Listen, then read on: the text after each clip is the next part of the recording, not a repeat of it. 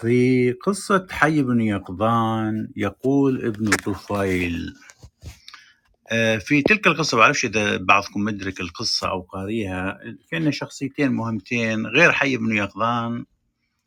حي بن يقظان هو إيش؟ طفل آه، نشأ في في جزيرة معزولة.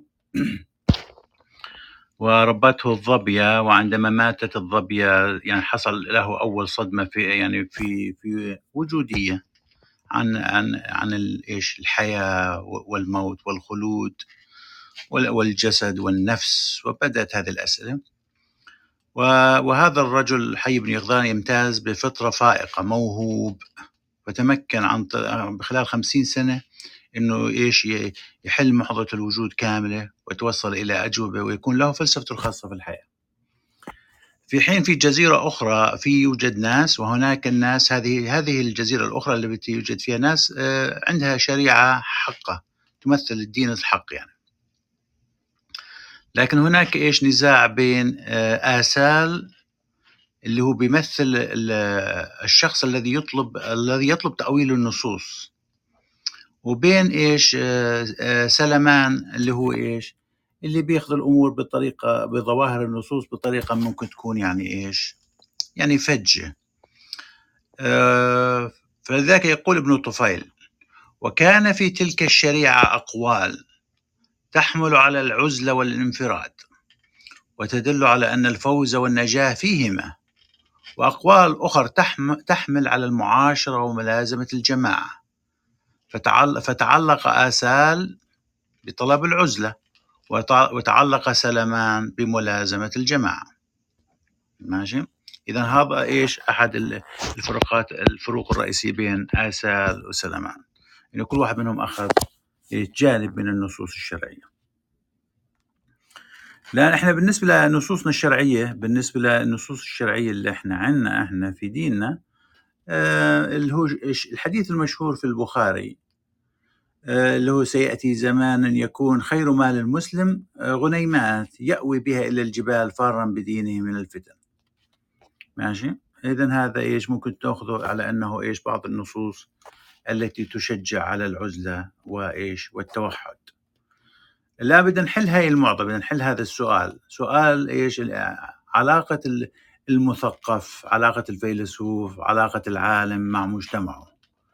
الفيلسوف عايش آه، كأنه في قصر عاجي أو أو النخبة أو المثقفين عايشين في قصرهم العاجي ومنفصلين عن المجتمع هم يعيشين حالة توحد وحالة إيش؟ حالة توحد وحالة عزلة وحالة اغتراب سواء إيش آه، يعني طوعية أو جبرية. لذلك إيش؟ يعني بنقرأ هذا الكتاب اللي أنا بقرأ فيه على إيش؟ آه، يعني بعض القراءات لهذه القصة. فبقول هون لنحاول في هذا الفصل أن نفحص هذه الدعوة. إن الفيلسوف في الإسلام يرى أن الخطاب الفلسفي لا يتأسس إلا إذا اعتزل الفيلسوف المجتمع المرفوض. بدنا نشوف هاي الدعوة مضبوطة ولا هل فعلا الفيلسوف يعيش في قصر عاجي؟ هل فعلا المثقفين يعيشون في قصر العاجي منفصلين عن المجتمع مرفوضين؟ بعدين بيقول غير أن غير أن لمفهوم الاعتزال هنا دلالة خاصة فأصل الفيلسوف الحق لا تتأكد إلا إلا إذا آمن بدونية الآخرين. وباستعلاء الفلسفة على غيرها وآمن بعجز الآخرين عن إدراكها. يعني هذا يعني نقد لاذع للفلسفة. إن الفيلسوف في المجتمع الإسلامي خاصة يعشق التوحد ويدبر ويدبر لنفسه متوحدة في مدينة في مدينة الفاضلة. لم توجد بعد. بعدين بيقول إن الفيلسوف حتى في تاسيس الفلسفات الأخلاقية العملية كان كان ينطلق من إيمان من أن ما يؤسس يؤسس لا يصلح إلا على انقاذ الحاضر الميؤوس منه. فبتلاحظ إيش؟ إنه هذه الدعوات كلها إيش؟ يعني بتصب بهذا الاتجاه اللي بنقوله هل فعلا يعني هل نتكلم إحنا عن عزلة وعن عن توحد؟ حتى وإنت عايش بين الناس. إذا الإنسان اللي بيعيش إنه هو يرى نفسه يعني أعلى من الآخرين مش قادر يتواصل معهم هو يعيش في توحد. حتى لو كان ماشي في الشارع كل يوم يعني.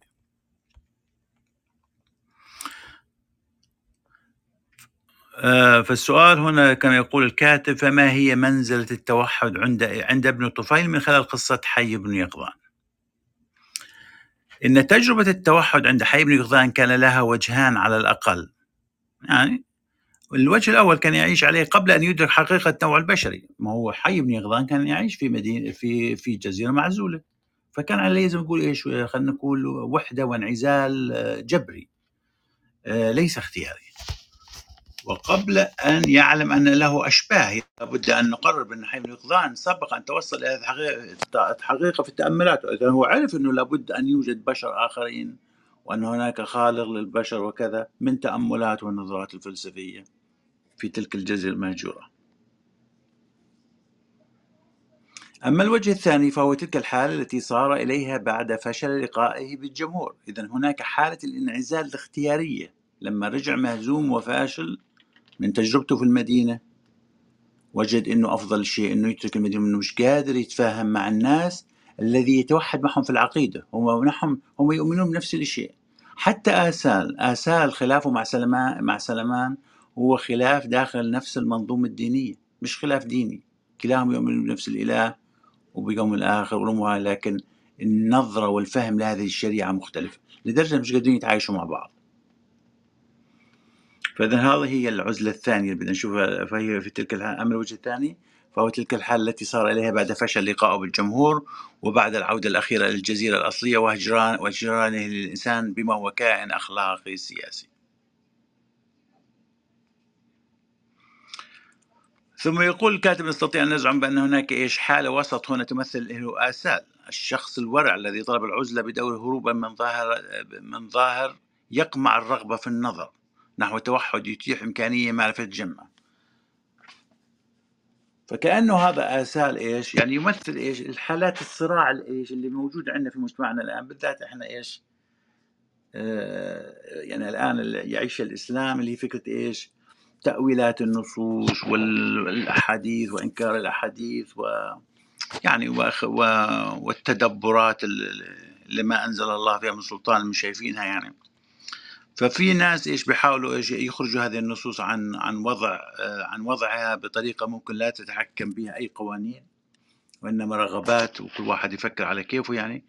وفي في المقابل ناس إيش ممكن نقول يتميزون بالجمود وعدم تحريك النصوص بأي بأي طريقة ممكنة لدرجة ممكن إيش تكون منتقدة فاذا هذه الحالة التي إيش التي يؤشر إليها آه، قضية حي بن يقظان أنه هذا آسال هو شخص مؤمن لكنه هرب من مدينته لأنه مش قادر يعيش مع هذا الظاهر آه، ممكن يكون السطحي هذا الظاهر الذي يستغل من قبل البعض لتمرير إيش؟ لتمرير أجنداتهم الخاصة فيهم.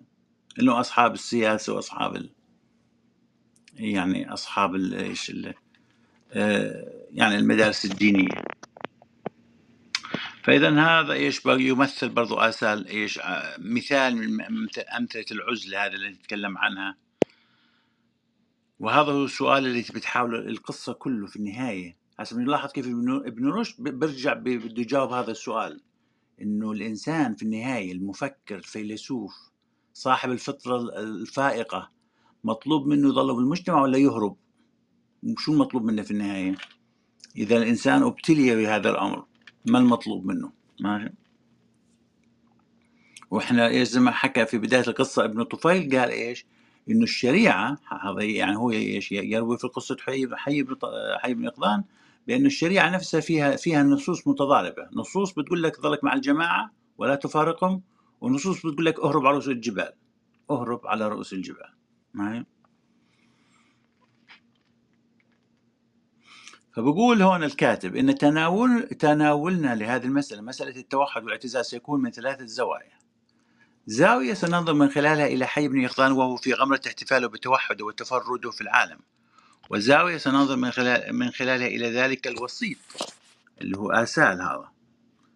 الفعال آسال الذي أخرج حيا من عزلته الأولى اللي أقنعه يروح على المدينة عشان نروح أنا وياك. يعني هم كل واحد يعني آسال كان واصل له فكرة وحي واصل له فكرة وكل منهم أكد للثاني اعتقاده. فالاثنين اكتشفوا إنه إحنا وصلنا نفس الأجوبة. خلينا نروح على المدينة ونروح نحكي لهم اللي فهمناه اللي هذا ال إيش هذه التأويلات. ماشي؟ بعدين يمتازوا. بعدين يمتازوا إيش؟ آه، يمتازوا بالايش بال بعدين تنتهي هذه القضية بالفشل الذريع وعودة كلا آسال وحي مقدان إلى العزلة الاختيارية حتى النهاية. الذي أخرج الذي أخرج حيا من عزلته الأولى ليلج به العالم المعيش ويعود معا إلى العزلة الثانية. هذه العزلة ستكون موضع الزاوية الثالثة. إذا في عندنا عزلة مخالطة وعزلة. هنا العزلة الثانية هذه العزلة تكون موضع الزاوية الثالثة حيث سنرصد بها حيا وهو يجر أذيال الخيبة وعائدا إلى التوحد من جديد. ماشي. بعدين يقول الكاتب هون مثلا بيقول لابد من التنبيه إلى أن ابن باجة الفيل... ابن باجة هو أستاذ ابن طفيل وكان كاتب ابن باجة له كتاب اسمه تدبير المتوحد أجا ابن طفيل كتب قصة إيش؟ قصة حي بن يقظان عن التوحد والاعتزال ثم جاء ابن رشد إيش؟ برضه عالج هذا القضية في عدة في عدة أم في عدة مقالات وراح أجيب لكم مقال واحد بيجاوب لنا السؤال هذا بالذات. إيش؟ لما ابن رشد بيظهر على السؤال مباشرة إنه شو المطلوب منا في النهاية؟ نعتزل المجتمع ولا نضل فيه؟ ماشي؟ فيقول كاتب لابد لابد من التنبيه لأن ابن ابن باجه الفيلسوف الأندلسي كان قد دشن قبل ابن طفيل خطابا في العزلة والترويج لفكرة الإنسان المتوحد الخارج عن سلطة المدينة المتحرر من قيم الخير والشر وذلك في كتابه الموسوم بتدبير المتوحد. وفي باقي رسائله ويبدو أن ابن طفيل قد أخذ عنه هذا المشروع أو على الأقل تأثر به كما يؤكد ذلك أغلب الدراسات التي تناولت قصة حي بن يقظان. يقول مونك أحد المؤلفين في هذا الموضوع لقد كان ابن طفيل في قصته حي يقظان متبعا لخطوات ابن باجة. ويوضح التطور المتتالي لتصورات العقل عند الإنسان المتوحد المتحرر من شغلات المجتمع ومفعولاته إلا أنه يريد أن يقدم لنا متوحدا لم يخضع ولم يعاني أبدا من هذه المفعولات. وأن العقل الذي فيه عقل آه، مقوم لذاته يصل آه، يصل متدرجا وباجتهاده الخاص آه، بواسطة التحريك الصادر عن العقل الفعال إلى تعقل أسرار الطبيعة وإلى أسمى يعني أنه جاوب أكبر الأسئلة الوجودية أو الميتافيزيقية. إن من يقرأ قصة حي بن يقظان يلاحظ فعلا وجود تحولات مشهدية عرفها البطل حي منذ نشأته أو وصول الجزيرة حتى لقاء باسل يقول الكاتب هون ربما كان موت أمه لحي بن يقظان الظبية. ربما كان موت أمه المرضعة ربما كان موت أمه المرضعة المرضعة أول بادرة لنشأة الإحساس بالتوحد أول هزة هزت وجوده لحي هي وشعوره بالتوحد اللي هو جزء من الحياة هذا اللي هي فكرة الموت خصيصا للناس زي الأم والأب يعني. وكان قد سبق هذا الإحساس شعور عارم بالألفة بينهما إذ كانت أمه الظبية هي العالم الوحيد الذي انفتح عليه في هذه المرحلة. ولما ماتت ورآها الصبي على تلك الحالة جزع جزعا شديدا. وكادت نفسه تطير أسفا عليها فكان يناديها بالصوت الذي كانت عادتها أن تجيبه عند سماعه. كان له صوت خاص إذا نادى أمه فيه دائما تجي الظبية هاي. فناداها بذلك الصوت على آخر صوت يعني لكنها كانت ميتة جثة هامدة. ويصيح بأشد ما يقدر عليه فلا يرى عند ذلك حركة ولا تغير ليش والدته كانت تتحرك عند سماع هذا الصوت؟ هذا الجسد لماذا كان يتحرك والآن لا يتحرك؟ هذا السؤال اللي بدأ أفكر فيه حي بن قضان إن المحبة والألفة في ظل هذا الفناء لقاء عابر والفراق على أثر الموت فراق لا لقاء بعد فراغ يجعل العلاقة معقول يعني معقول إنه هذه هي النهاية وإنه هذا فراق لا لقاء بعده. بدت إيش الأسئلة إيش تحدث في عند حي بن يقظان. فتعلق حي بامه كان تعلقا وجدانيا مشربلا بروعة الإلفة ولذة التعاطف. ماشي؟ فهاي القصة بكتبها هيك. وهنا يقدم الفيلسوف آه، في المستوى الأول اكتشاف حقيقة أساسية حقيقة وضاعة الجسد آه، يعني بدأ إيش؟ يبدأ بعض الأسئلة الفلسفية يجاوب عليها حي اللي قضت إيش وضاعة الجسد وهوانه وأهمية الروح وإنه لابد من لقاء والأمور هاي كلها ليست أجوبة إيش وجد يعني بناء على مشاعر وإنما أجوبة عقلانية بدأ إيش يبحث فيها ويحط لها براهين وأجوبة بالعقل. هذه كلها إيش؟ وأهمية الروح ورفعتها مباشرة بعد وفاة الظبية الظبية. فكان الموت بذلك إعلانا عن بدء التفلسف عند إيش؟ عند حي بن يقظان الهزة الوجودية الكبرى اللي دخلت حي بن يقظان في هذه الأسئلة. بعدين يقول في في مقال في جزء آخر يقول إلا إن حيا ابن يقظان لم يقتصر في النظر على المعرفة التي تعتمد على الملاحظة والاستقراء بل تجاوزها إلى قامة البراهين والحجج على وجود واجب الوجود. يعني صار ينظر في الكون في الجزيرة في الطبيعة حتى إيش؟ أوجد إيش؟ عرف واجب الوجود. وإنه إيش؟ و وليس فقط وجوده بعد صار يعرف صفاته ما هو. وأدرك أنه سيقابل وأدرك أنه في بشر آخرين. كل هاي الأجوبة صار يجاوبها عن طريق هذه إيش؟ عن طريق بحثه آه، بها لكن له فطرة هذا الرجل له فطرة غير لم إيش؟ لم آه، يعني لم تعبث فيها لم تشوهها أي من الأشياء الأخرى التي إيش؟ تؤثر في أنا وأنت في حياة المدينة. آه، فإذا كان فإذا كان الأمر واضح الآن أن طلب المعرفة كان بالنسبة لحي وسيلة من وسائل قهر العزلة إذا كيف يقهر الإنسان العزلة؟ كيف يعيش الإنسان متوحدا؟ المعرفة المعرفة هي الأصل آه إلى الانصراف عن عزلته المركزة في ذاته فإذا الموضوع ليس أمرا ذاتيا وإنما إيش؟ وإنما هو يعيش حقيقة هناك جزئين في الذات جزء الأدنى والجزء الأعلى فحقيقة المتوحد ليس متوحد إنما هو إيش؟ انما هو يعيش يعني إيش يعني يعيش مع ذاته آه، الجزء الأعلى منها المفقود الذي يحاول أن يتصل فيه لذلك يصح القول هنا أن الاتصال بعدين ليس فقط اتصال بنفسه بل اتصال بخالقه يعني يتوصل إلى إيش؟ إنه لا لابد أن يرى خالقه، لابد أن يرى خالقه وإنه هاي هي الفكرة إيش اللي, اللي توصل فيها. لذلك يصح القول هنا أن الاتصال الإلهي يخفف من وطأة الحنين المرتبطة بالعزلة. ففكرة التوحد في هذا السياق تفترض دائما اللهفة والحاجة إلى الاتصال وأنها تستبق بالضرورة الحنين إلى الله والشوق إليه باعتبار ذاتا يمكن أن تغنيه عن العالمين. يقول ابن طفيل بهذا الصدد لما تبين له أن كمال ذاته ولذاتها, ولذاتها لما تبين له أن كمال ذاته ولذتها إنما هو بمشاهدة ذلك الموجود الواجد الوجود. على الدوام مشاهدة بالفعل أبدا حتى لا يعرض عنه حتى لا يعرض عنه طرفة عين لكي توافيه لكي توافيه منيته. وهو في حال المشاهدة بالفعل فتتصل لذته دون أن تتخللها آلام.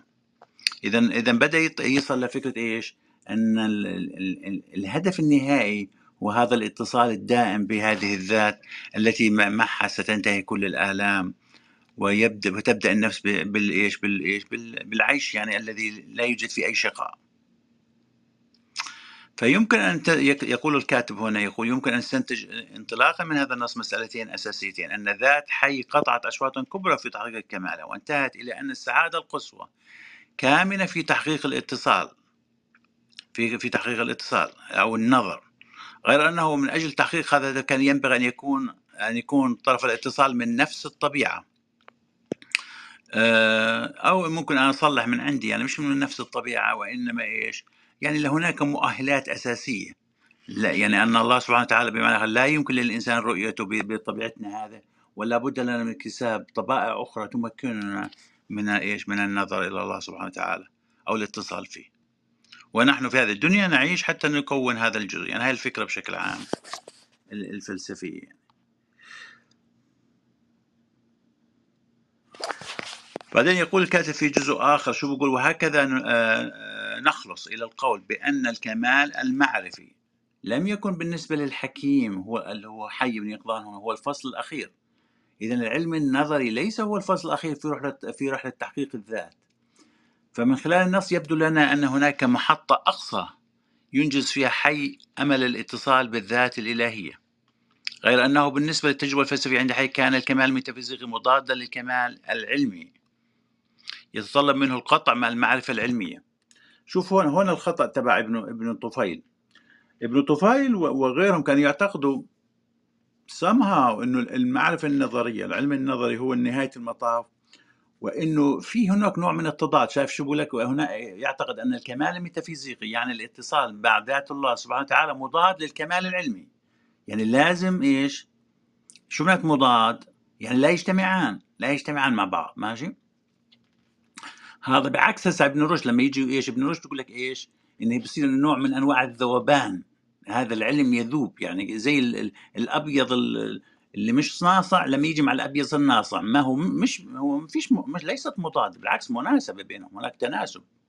بالعكس هاي هي الأداة التي نحتاجها حتى. لذلك مثلا عند إيش عندنا إحنا بالفلسفه الله ان معرفة ذات الله سبحانه وتعالى تكون بعد معرفة حقيقة كل الأشياء. ليش الإنسان لازم يعرف كل الأشياء؟ لماذا لا نستطيع أن ننظر إحنا؟ لماذا نحن موجودين هون؟ لأنه لا نستطيع أن ننظر إلى الله سبحانه وتعالى، لا نستطيع أن نعرف الله سبحانه وتعالى. ماشي؟ إلا إذا عرفنا كل شيء. ماشي؟ وهذا هو وجودنا هيك. حتى لاحظ أنت إيش رحلة البشرية شو منس... إحنا شو بنساوي في الدنيا؟ البشر ككل بتلاحظ إنه حابين نعرف. الطبيعة غارسه فينا المعرفة. لأن هي هي إيش هي الرسالة الأساسية اللي اللي أو الأداة الأساسية المطلوبة. للنظر.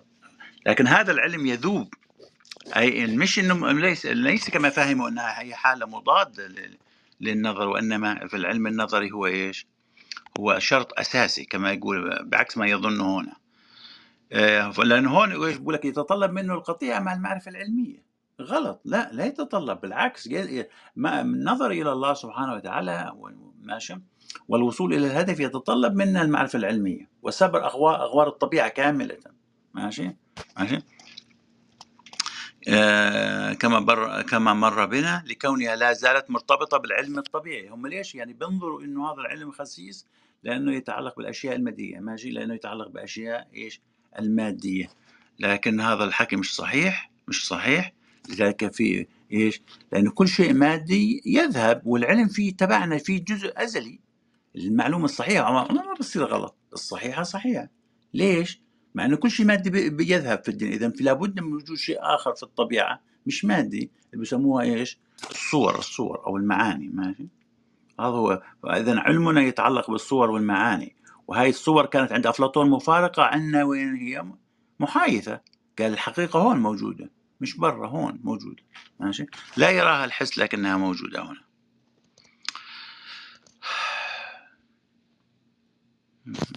طيب إذا هذا الخطأ تبعهم هون ناقشناه نكمل فلذلك إذا هم بيعتقدوا هون ابن طفيل أو الدراسة هاي كلها بتعتمد إيش؟ على وعلى فكرة ابن طفيل كان عندهم هذا المفهوم إنه هناك نوع من درجة من درجات التضاد بين المعرفة العلمية والاتصال الميتافيزيقي ماشي؟ وهذا خطأ طبعا خطا خطأ على الأصول يعني فيقول ذلك لذلك فإن الاحتفاظ بالمعرفة العلمية لن يفيد الحكيم شيئا في نيل نعمة الاتصال. كارثة. هذا كارثة. الكلام كارثة هذا هو الشرط الأساسي. الشرط الأساسي في الاتصال في الفلسفة هو المعرفة العلمية. ما ما وهم إيش؟ وصلوا للعكس تماما. وهذا إيش؟ كل الفضل في تصليح هذا الخطأ كان لابن رشد طبعا. فكان لابد من التخلص منه وأبطال الفعل الذي يكون طريقا إليه. وفي الحقيقة إن تطهير الذات من شوف تطهير الذات من المعرفة العلمية كارثة كارثة من الكوارث. هو تطهير لها من انتمائها للطبيعه غلط غلط. الطبيعة أصلا الطبيعة ليست شيء مادي. ماشي الطبيعة ليست شيء مادي. الأشياء الطبيعية هي الأشياء المادية. الطبيعة ليست مادة. ماشي بدك تميز بين الطبيعة بين الطبيعة والأشياء الطبيعية. الأشياء الطبيعية هي المو... الأشياء المادية. الطبيعة ليست هي. ماشي لذلك إيش المادة الصور كلها هاي بنسميها الطبيعة ماشي؟ وفي عندنا درجات فيها الطبيعة لفظ متشكك في عنده عدة درجات. لا, لا تخلط بين الطبيعة والأشياء الطبيعية. تمهيدا لذوبانها في, في تمهيدا لذواب لذوبانها يعني إيش في مع المتعالي. وما دام إيش لاحظ كيف الفكر الفكر التصوفي الكارثي الموجود هون فكرة الذوبان وفكرة إيش إنه نتخلص من العلوم والتجرد من الطبيعة ونترك الط... اترك الطبيعة. لا لا لا تترك الطبيعة. خليك منغمس فيها لاخر نفس. ماشي. ما دام الأمر لا يتعلق بما وإنما باتصال فلن يتم السلوك اليها باستدلال فلن يتم. بقول لك هون هون شو بقول؟ ما دام الأمر لا يتعلق بمعرفة وإنما باتصال فلن يتم السلوك إليها بالاستدلال بل بالحدس والمشاهدة. إذا هون بقلل من من أهمية إيش الأقيسة النظرية بالحدس والمشاهده اللي فكرة زي إيش فكرة الغزالي إنه نور يلقيه الله في قلب الناس. ماشي؟ إحنا مش ضد هاي الفكرة. هذا النور الذي يلقيه في قلب الناس ربنا بيجيب أي واحد ماشي في الشارع بزت النور في قلبه ولا الناس اللي إيش؟ العلماء. لا العلماء. بدك تروح تنخرط في الطبيعة وتدرس. هذا هذا. ماشي؟ هذه هذا شو اسمه العلم لا يعطيه الله إلا من هو أهل له. بهذا تنتقل تجربة الاتصال من مجال العلاقة التي هي مجال النظر العلمي إلى مجال الوجود والوحدة. ومن دون الحدس هذا بما هو رؤية مباشرة لن يتحقق الاتصال وهو أي أقصد الحدس لا يمكن أن يشتق أن يشتق من غيره فهو أولي وهو المصدر الذي ينبع منه النور الذي يضيء كل فعل من أفعال المعرفة. باختصار يقول إن تغييب الذات لصالح الموضوع إن باختصار أن تغييب الذات اتصال هو ما يفسر أن شوق الفيلسوف الاتصال هو ما هو إلا تكريس لرغبة قوية في إذابة الذات في إتون الموضوع وفي إطفاء الذات في في شمس الموضوع. طبعا الكارثة كله هذا في كلام في الكلام هذا إيش؟ إنه أي موضوع بتتكلم عنه أي موضوع أي موضوع. ماشي؟ في البداية لازم إيش؟ أنت تتحد مع الموضوع الطبيعي تروح تبحث في الطبيعة. ماشي؟ بعدين لما أنت تبحث في الطبيعة تجد ذاتك هذا ماشي؟ هذه ذات غير مفصولة عن الموضوع. هنا هذه الذات يظهر لها موضوع أعلى من هذا الموضوع. آه هيك هيك الكلام. مش بالطريقة إيش؟ السخيفة اللي هي الانفصال عن الطبيعة. ماشي؟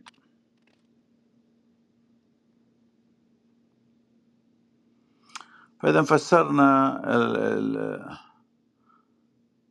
آه، القصة القصة. بعدين هون يذكر أن هناك ثلاث أصناف من المقامات.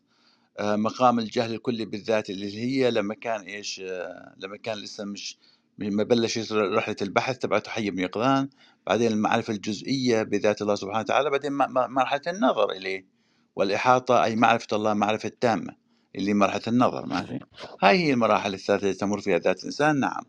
السؤال هو كالتالي بقول ماذا لو وافته المنية وهو وهو بعد في حال الإعراض؟ يسعى جاهدا إلى معبد ما بعدها بكل ما أوتي من عزم وقوة. الإشي اللي يخوف حي بن يقظان إنه ماذا لو متت قبل ما أصل؟ لو ما وصلتش للفكرة ما أنا كنت في في لحظة جاهل. ماشي؟ ماشي. وواضح طبعا إنه أغلب البشر يعني يصلون إلى هذا إيش المرحلة.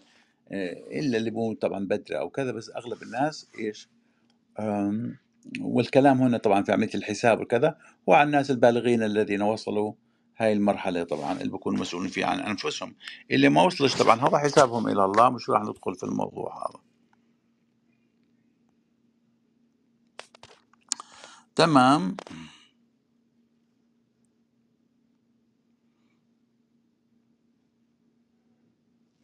ماشي الحال قاعد بدور في فقرة قبل ما نروح على فقرة ابن رشد هسه على أساس نجاوب على السؤال. آه اللي هي فكرة إنه هل هل يعيش الفيلسوف أو المثقف يعني في حالة اغتراب وعزلة عن مجتمعه فلاحظ إذا فكرة آه، قصة حي بن يقظان وابن باجة وابن طفيل لأنه هاي كل هذا كل الفلسفة الإشراقية قاعدة تنتهي الفلسفة الإشراقية بدها تطلع إيش هسه الفلسفة المغاربية هسه بدها تطلع إيش بابن رشد. ويصير إيش الطلاق البائن بينهم. لأنه كل الفلسفة حتى الآن مبنية على قصة إيش؟ العزله الانعزال. ماشي؟ فبتلاقي ابن باجة كتب كتاب تدب تدبير المتوحد بعدين اجى ابن ابن طويل كتب حي بن يقظان. حي بن يقظان راح على المدينة. وبعدين راح طلع من المدينة مش قادر يتفاهم مع أهله.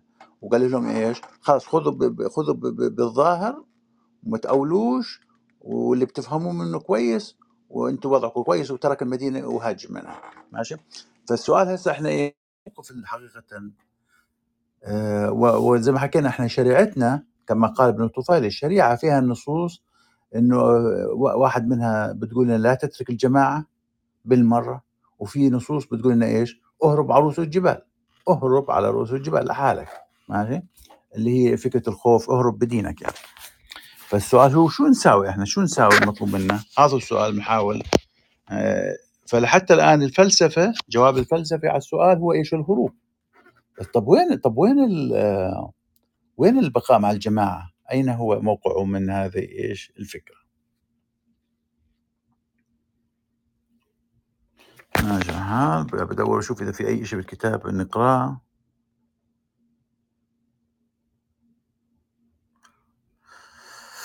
طيب. فهون مثلا شو الفقرة هاجون إن شخصية أخرى على مشارف نهاية القصة سيدخلها ابن طفيل مسرح الأحداث وهذه الشخصية هي شخصية آسال وهذه الشخصية هي التي ستعلم ستعلم حي ابن يقظان بحال الناس وبما هم عليه من نقص الفطرة والإعراض عن أمر الله يعني هم عندهم دين. بيجي بخبرهم هاي في عندنا ناس وعندهم دين وعندهم كذا بس مخربين الدنيا. مخربين الدنيا ومصالح وصراعات وبحلفوا أيمان كذب وكذا وماشي؟ آه، وهم عليه من نقص الفطرة والإعراض عن أمر الله رغم أنهم تلقوا الشريعة. الشريعة مضبوطة وعرفوا الله. وهذه الطائفة من الناس تمام تماما كما أدرك ذلك المقام الذي كان يؤرق حيا أثناء رحلته الميتافيزيقية وهو أصل مقام سلمان. هذا سلمان اللي هو إيش؟ اللي يمثل الذي يتزعم هذا صاحب المصلحة. اللي متزعم هاي الحركة اللي كل واحد يعيش مصلحته و وما فيش تأويل للنصوص بطريقة ساذجة وإيش وهاي الفكرة اللي هي إيش؟ عشان يمشي واضح إنه قاعد بيستغل الدين في مصلحته. وهو أصل مقام سلمان وأصحابه وصورته. مما يعني من جهة من هذه الجهة أيضا أنه لم يرفض ولن يرتضي لنفسه هذه ما كان بحكم أنها لا تهب السعادة. فأسال إيش تكاتل مع سلمان هذا على فكرة إنك أنت قاعد بتلعب بالنصوص يا أخي أنت قاعد تلعب بالنصوص. الموضوع إيش مش بهذه السذاجة يعني. الفهم الشريعة ليس بهذا الفهم الساذج. الموضوع أكثر من هيك. في عملية عقلية في عملية منطقية والأمور هاي كلياتها. بس سلمان وكذا بقول حل عنا أنت وسالفك التعبانه هاي. ماشي؟ فأسال هذا كان يعيش داخل المدينة لكنه الأسباب اضطرته للخروج والهجرة إلى جزيرة حي بن يقظان طلبا للعزلة. فلما عرف ما بها من الخصب والمرفق والهواء والانفراد يتأتى لنا فأجمع على أن يرتاح ويعتزل الناس بقية عمره. ويذهب العديد من الدارسين إلى أن سبب هجرة آسال هو تعرضه للاضطهاد على يد أصحاب سلمان المختلفين معه.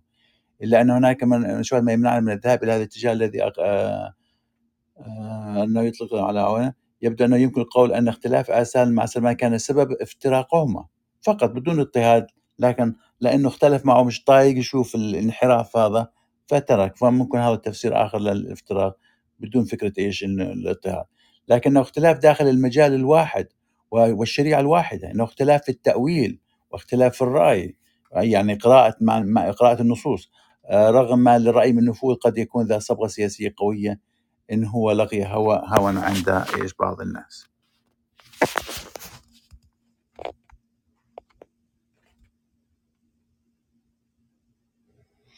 وهنا وهذا هذا الفراق اللي بينهما جعل أحدهما وهو آسال يحاول تأويل النصوص والانفكاك والإنفكاك من المآزق التي في ظاهر النص باللجوء إلى باطن هذه الشريعة المعاني في حين احتفظ الثاني بالظاهر كما يراه هو بغض النظر عن أي تناقضات يتكلم عنها الطرف الآخر، إذا هذا إيش؟ صراع داخل الشريعة نفسها، داخل فهم الناس للدين نفسه. والقراءات خلينا نحكي الممكنة.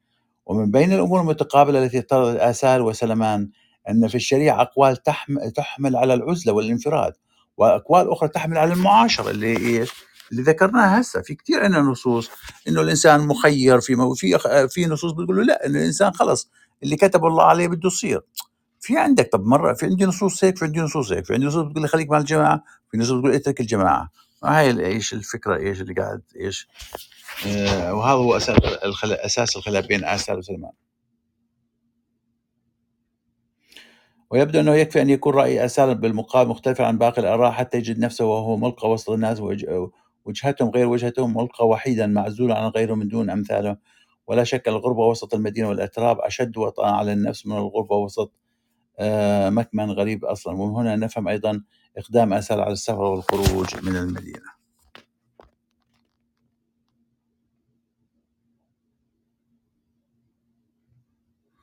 ولا بد ان نشير طبعا إنه إيش؟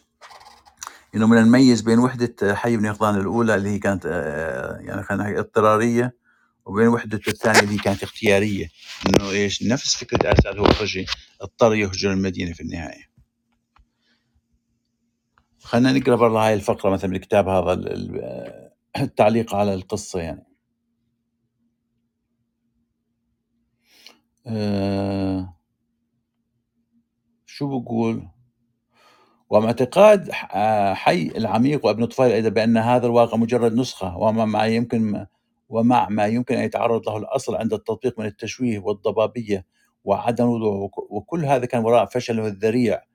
وبالتالي في عزلته وهو هو ورفيقه. وذلك أن نمطي الحياة الفكرية الناس المفكرين والعملية المدنية هذولا الجانب السياسي مش متطابقات مع بعض مش قادرات تعيش مع بعض. ف ولا مجال للتقارب بينهما ولا حتى لمقارنتهما فحي كان منذ ولادته في عداد خاصة كانت التي جبلت على الفطرة الفائقة السليمة وتلقي المعرفة النموذج بدون أي تشويه. وأما الذي أثبتناه في مكان آخر تحاور تحاور حي معهم كانوا كحكامهم مطبوعين على الجبن. باقي الناس اللي عاشوا في المدينة طول حياتهم مصالح وجبن وبراغماتية مطبوعين على الجبن والعجز والتفكير في مصالحهم والسلوك. آه، ونقص الفطرة وعلى على تلقيهم للمعرفة. إيش؟ آه، آه، الشريعة. وهذا ما قلل من حظوظ نجاح الحكيم في أن تكون دعوته مفهومة وصوته مسموعا فإذا كانت الحياة الخاصة حياة الفيلسوف العادية في في في الانتشاء الصوفي وليس في الاستدلال فيجب عليه أن ينعزل عن الناس. إذا كانت إذا سعادة الحكماء في الحدس والتفكير بعيدا عن الأمور النظرية والاستدلالات هاي فلذلك فليتركوا هذه الحياة كلها بمعنى آخر. فالفلاسفة يتبعون طريقا خاصا بهم دون الانشغال بالعوام إنهم متوحدو الفكر اختيروا بشكل فردي من أجل تحقيق غاية مطلقة وأرستقراطيتهم مفارقة للجماهير الغارقة في المنافع الاجتماعية والصراعات وربما لهذا السبب يرغب الفلاسفة أن يكونوا أحرار الفكر وحتى أن أخطأوا فهم معذورون لأنه سعيهم تم بصدق نية وبكامل اجتهادهم. لهذا لن يجد الحكيم حرجا في أن يعلن للعامة بأنه قد رأى مثل رأيهم واهتدى بمثل هديهم. وأن يوصيهم بملازمة ما هم عليه. خليكوا على ما أنتم عليه. والإيمان بالمتشابهات والتسليم بها والترك لمحدثات الأمور ويقرر وبعدين إيش؟ يفل من المدينة ويقرر عزلته من جديد وكأن لا شيء حدث. فشلت يا أخي مش قادر. إيش اللي هي فكرة إيش القصة حي من يعني؟ ماشي؟ فإذا هذا الحي بن يقظان وآسال شو بيمثل هذول؟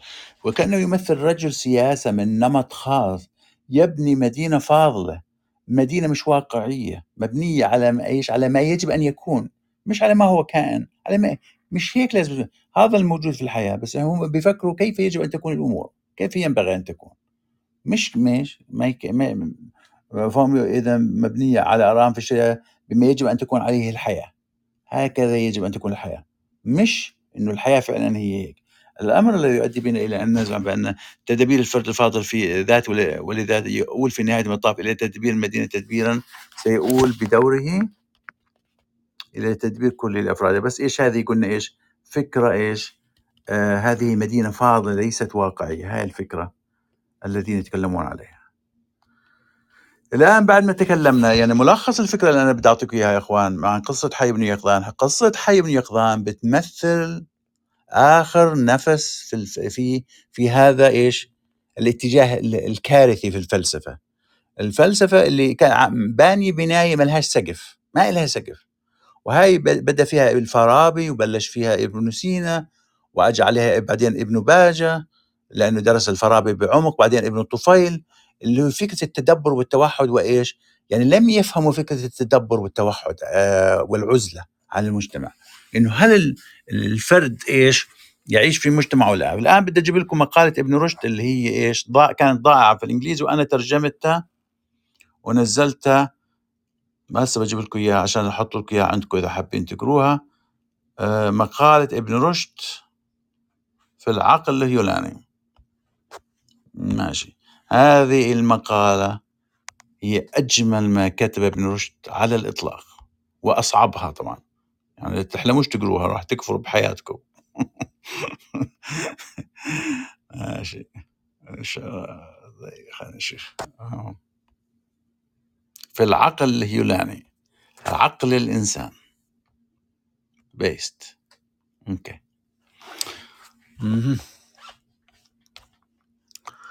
الآن هذه شوف هسه هذا ابن رشد هنا في هذه المقالة يدرس إيش؟ فكرة السعادة الإنسانية.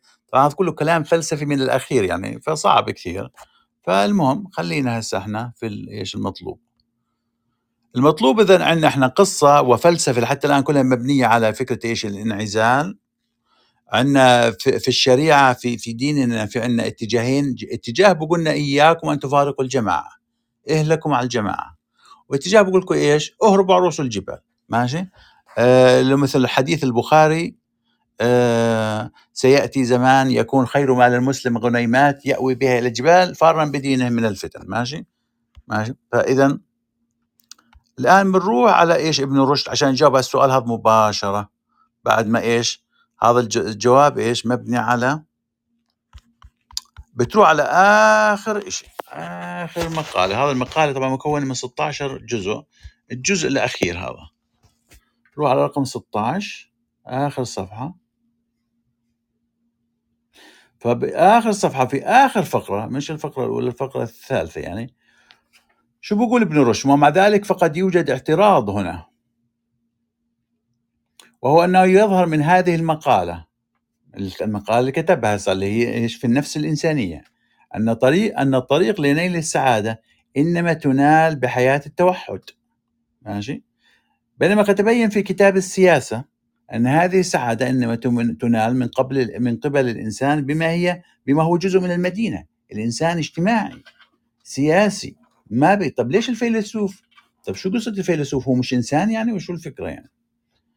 والجواب على ذلك قولهم صحيح ما دام لا يوجد في المدينة شيء يمنع من نيل هذه السعادة. إذا هنا لفظ المدينة لفظ الحياة الاجتماعية عن أي مدينة تتكلم عن المدينة الفاضلة ولا المدينة الجاهلة بسميها ابن ابن الفارابي المدينة الجاهلة اللي بت... اللي بتغرس فيك حب الدنيا وال- والتنافس مع الآخرين وال... والربح والمصالح وال... واحلف يمين بس احفظ مصلحتك وروح عيالك بخبز وكذا و... وي- ويموتوا عيال الآخرين.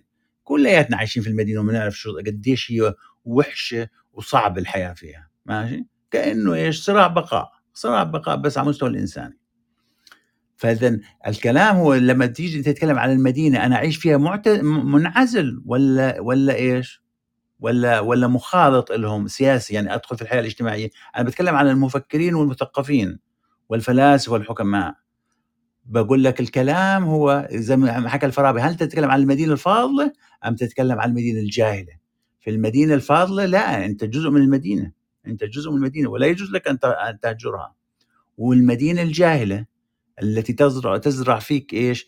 ال- البعد عن التفكير والنظر وال- والجري وال- والمصاري والفلوس وكذا إيه؟ تهرب منها زي بتهرب من عدوك تهرب منها لو بتعي لو بتزت حالك في البحر المتوسط. خلي البحر ياكل خلي السمك ياكل لا تظل عايش فيها. ماشي؟ بجيب لكم جملة ابن الفارابي هسه في المدينة الجاية. خلينا نروح أجيبها. لأن كنت حاطة أنا إيش؟ كنت حاطة على الفيسبوك تبعي. بتذكر الزمانات. خلنا أشوف.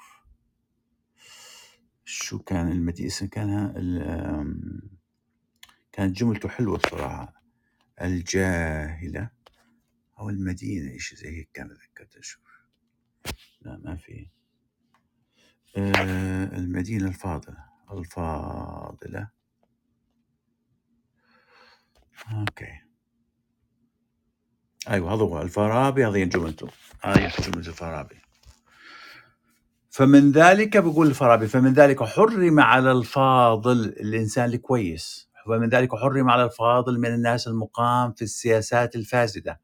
ووجبت عليه الهجرة إلى المدينة الفاضلة. إن كان لها وجود إذا كان في مدينة فاضلة وأنت عايش في مدينة سيئة بدك مكتوب عليك فرض مثل فرض الصلاة أنك تهرب منها. وإن كان لها وجود بدك تروح على المدينة الفاضلة. آه، في زمانه بالفعل. وأما إن كانت معدومة ما في مدينة فاضلة. فالفاضل غريب في الدنيا. رديء العيش. الموت خير له من الحياة. ماشي؟ سلم أمرك لله سعيد. هذا إيش قول الفارابي ماشي في الموضوع. لأن نرجع لقول ابن رشد. فإذا ابن رشد قال لك آه هي الموضوع لا واضح. قال لك الموضوع سهل. الموضوع ما فيه المشكلة زي ما نتصور. نعم الإنسان الحكيم هو إنسان اجتماعي فعال في المدينة الفاضلة. مثلا إيش؟ مثلا بنضرب مثال المدينة الفاضلة بالنسبة إحنا إلنا يعني في تراثنا اللي مثل الخلافة الراشدة مثلا. لا تكون عنصر فعال في ما تقدر تعتزلهم. لا تعتزل هذه المدينة. لازم تكون فعال ومختلط فيها آه لكن إذا كانت المدينة الفاسدة لا لا تختلط فيها وإياك والحياة الاجتماعية وال social media والأمور هاي لأن هاي إيش؟ راح تضيعك في الدنيا وفي الآخرة وراح تعطيك إيش؟ تعاسة الدنيا وتعاسة الآخرة. فإياك إياك وإيش ويجب أن تحافظ على نفسك من هذا الأمر. كل واحد مسؤول عن سعادته في الدنيا وفي الآخرة في النهاية. فالجواب على ذلك قولهم صحيح ما دام لا يوجد في المدينة شيء يمنع من نيل هذه السعادة يقصدون المدينة الفاضلة. بل على العكس فكل من يوجد في تلك المدينة هو مسهل ومسرع لنيلها. وذلك لأن هذه المدينة وجدت لأجل المساعدة. أصلا شلون المدينة الفاضلة؟ هي المدينة التي تساعد كل فرد إيش؟ إيش؟ فيها إنه إنه يكون سعيد. ولذلك أعتقد أفلاطون الفلاسفة عندما يبلغون من سن متقدمة يعفون من المسؤولية المدنية وبنفس الوقت يعتزلون الحياة الفعلية ويقضون في وقتهم في النظر والتفكير في المجردات. وهذا في هذه الفكرة إيش؟ خطأوا فيها إيش؟ أرسطو. بينما في المدينة التي يصعب فيها الانعزال وهجر الناس ماشي؟ فسيكتسب الناس بسبب اختلاطهم ببعض الصور المعيقة لاكتسابها. شايف؟ ال socializing زيادة عن ال socializing يا إخوان ال socializing ال socializing إحنا العرب والهنود فينا هذا الجانب كثير إنه إحنا إيش اجتماعيين بدرجة إيش عنيفة. تخضع لمبدأ إيش الإفراط والتفريط. الإفراط والتفريط ماشي؟ زي إيش زي حب المال حبا شديدا يعني. اللي بحب أنت لأي درجة مرتبط في ال socializing وحياتك فيها ماشي؟ فلازم تراقب هذا الموضوع. فسيكتب الناس بسبب اختلاطهم. إذا بتسلم بعض الصور المعيقة ستعيقك اكتساب سعادة الدنيا والآخرة. وأبو بكر الصايغ ابن باجة قد حاول إنشاء نظام لمساعدة الإنسان على حياة متوحد في تلك المدن التي تعيق هذا الأمر، اذا ابن باجة لما ألف كتابه كان يقصد المدينة الجاهلية، لأن يعني كانت إيش المجتمع الاندلسي قاعد بتحلل ماشي؟ وبدأ إيش؟ يساعد في اتجاه إيش؟ إنك تروح باتجاه إنك يعني تنغمس في الحياة الدنيا، أي المدينة الجاهله، لكن كتابه غير تام وقصده فيه من الصعب فهمه، اذا هو الفكرة غير مكتملة لأن أصلا الفكرة الفلسفية عند ابن باجه ما كانت مكتملة زي ما حصل عند ابن رشد. وقد كتبنا مقالا في مكان آخر لتسهيل فهم مقصده حيث تكلم حيث تكلم في الأمر بشكل منفرد من غير ما يتوقعه أحد. ماشي؟ ابن رشد له إيش؟ مقال هاي مقالة ابن رشد في الاتصال وهي أيضا موجود موجودة. ماشي؟ فإذا هيك بكون إحنا حلينا السؤال إن شاء الله وجاوبنا عليها في يعني في قضية حي بن يقظان موقعها في تراثنا الإسلامي ومحاولة الإجابة على هذا السؤال يعني بشكل عام. أه والله من وراء القصد يعني.